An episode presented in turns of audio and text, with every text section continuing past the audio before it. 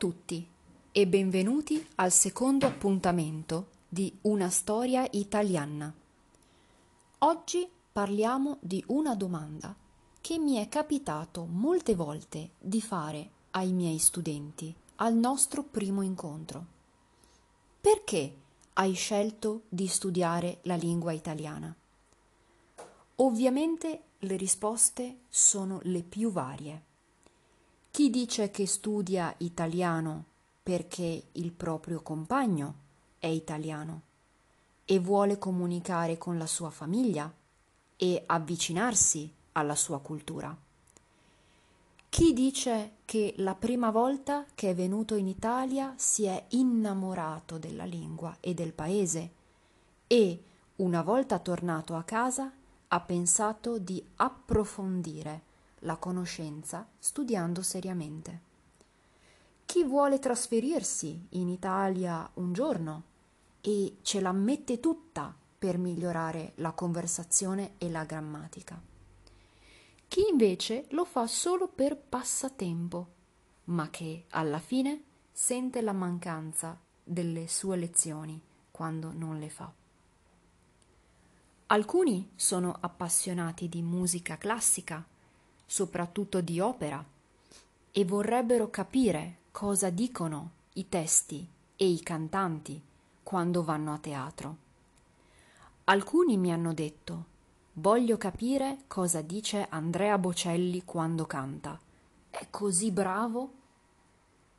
Anche la musica italiana moderna e contemporanea ha molti fan all'estero i fan di Mina, Adriano Celentano, Eros Ramazzotti, Laura Pausini, tutti vogliono cantare le loro canzoni a squarciagola, dicendo e pronunciando, ovviamente, le parole nel modo giusto.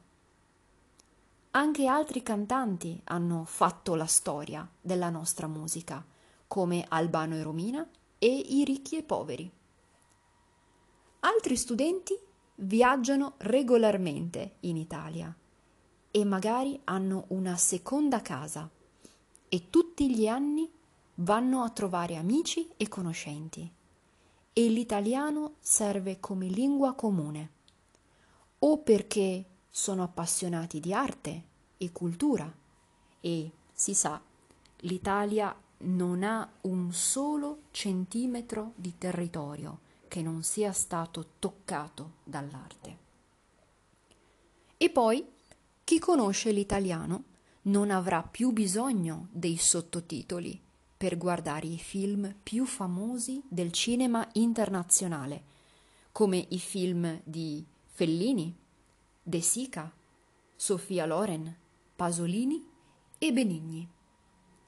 Delle vere e proprie icone del mondo del cinema mondiale. Vogliamo parlare di moda? Ok, appassionati di moda nel mondo, venite in Italia.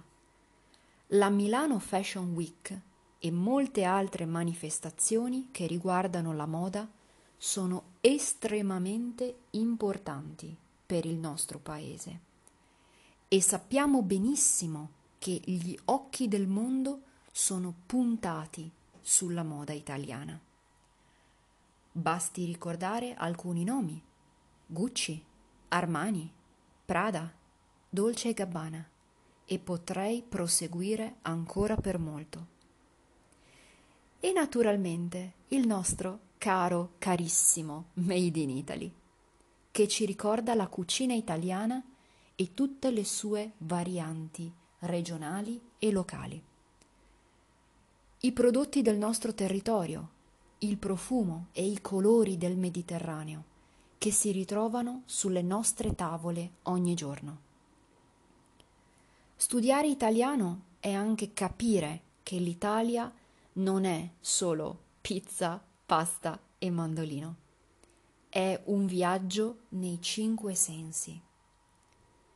Vogliamo poi parlare di vini? Il mondo beve italiano e sono un enorme orgoglio per tutti noi. Tutti gli studenti, dal primo all'ultimo, mi hanno detto però la stessa cosa. Studio italiano perché l'italiano è musica, suona dolce e armonioso al nostro orecchio. L'italiano è una lingua antica, sì, ma viva, sempre in movimento e che cambia velocissimamente. Secondo alcune fonti e dati statistici molto recenti, l'italiano è la quarta lingua più studiata al mondo. Il nostro accento all'estero, si sa, è sicuramente molto molto riconoscibile. Quasi tutti riescono a dire Ah, tu sei italiano. A dire il vero, molti aspetti della nostra pronuncia sono dei tratti inconfondibili della nostra lingua. Tanti mi chiedono proprio come possono arrivare ad avere una pronuncia il più italiana possibile. Bisogna lavorare tanto per riuscire ad acquisire la musicalità e la dolcezza della lingua italiana è molto importante provare e riprovare. La nostra lingua ha una pronuncia molto chiara e limpida che spesso non si trova in altre lingue. Una cosa che però voglio dire a tutti voi, che mettete tutto il vostro impegno nello studio dell'italiano. Cercare di avvicinarsi il più possibile alla pronuncia italiana fa parte dello studio ed è assolutamente un obiettivo da tenere a mente. Ma non dimenticate mai che a noi italiani piace tantissimo sentire il vostro accento originale, quello della vostra lingua madre quando parlate italiano. Lo troviamo simpatico, interessante e sì, anche affascinante.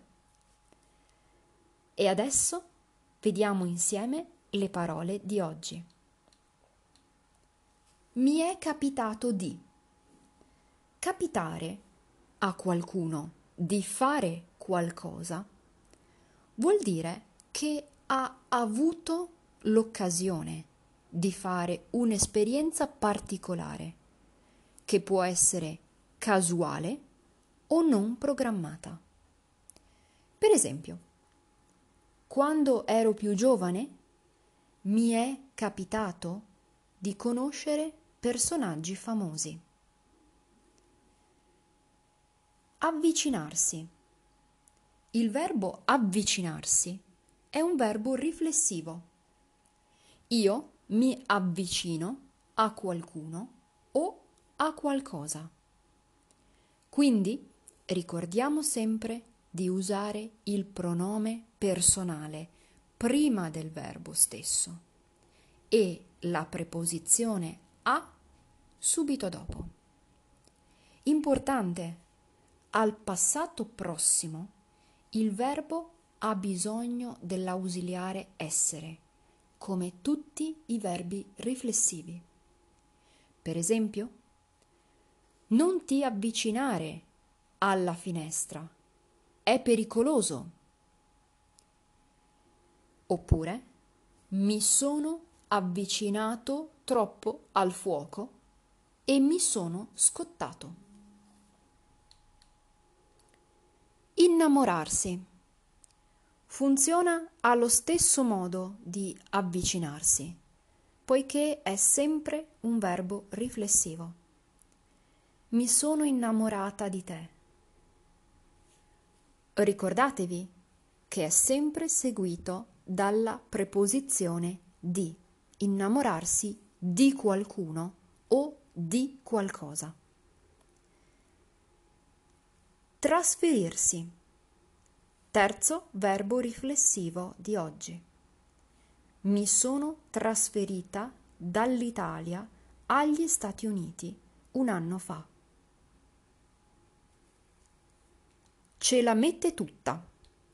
Il verbo è mettercela ed è chiamato verbo pronominale, ovvero al suo interno ha ben due pronomi, ce, la. L'espressione mettercela tutta significa mettere tutto il proprio impegno per fare qualcosa e per raggiungere il proprio obiettivo. Ad esempio, Mario ce la mette tutta per studiare matematica, ma non è molto bravo. Passatempo. Il passatempo è un hobby. In italiano usiamo molto spesso la parola inglese, ma senza l'H aspirata e non usiamo mai la S del plurale. Maria è una ragazza con molti hobby. Sente la mancanza. Sentire la mancanza significa provare la sensazione di mancanza di qualcosa o qualcuno. Si può usare anche solamente il verbo mancare, per esempio con il pronome personale davanti. Mi manchi molto oppure sento molto la tua mancanza.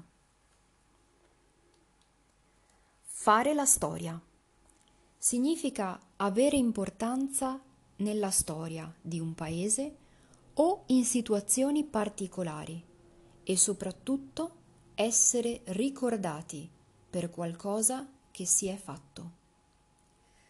In Italia Garibaldi ha fatto la storia. a squarciagola. Gridare o urlare qualcosa con tutta la voce e l'aria che abbiamo in gola. A tutta voce. Marco ha urlato il nome di Maria a squarciagola. Magari. Magari è un'espressione per comunicare un reale e vivo desiderio, che però non si può realizzare. Per esempio, vieni a mangiare la pizza con noi stasera? Magari, ma non posso, devo lavorare. Andare a trovare. Significa andare a casa di qualcuno per passare del tempo con quella persona. Attenzione all'uso dei due verbi. Solamente il primo va coniugato. Io vado a trovare. Oppure, al passato, tu sei andato a trovare la nonna. Gli occhi del mondo sono puntati sull'Italia. Significa che l'Italia, in questo caso, è al centro dell'attenzione dei media mondiali. Gli occhi del mondo sono puntati su Venezia e sul suo carnevale. E anche oggi siamo arrivati alla fine. Ricordate sempre che se avete domande sono a vostra completa disposizione per qualsiasi chiarimento. Spero di leggere presto i vostri messaggi e commenti. Grazie a tutti, ci vediamo la settimana prossima e restate sintonizzati. Ciao, a presto!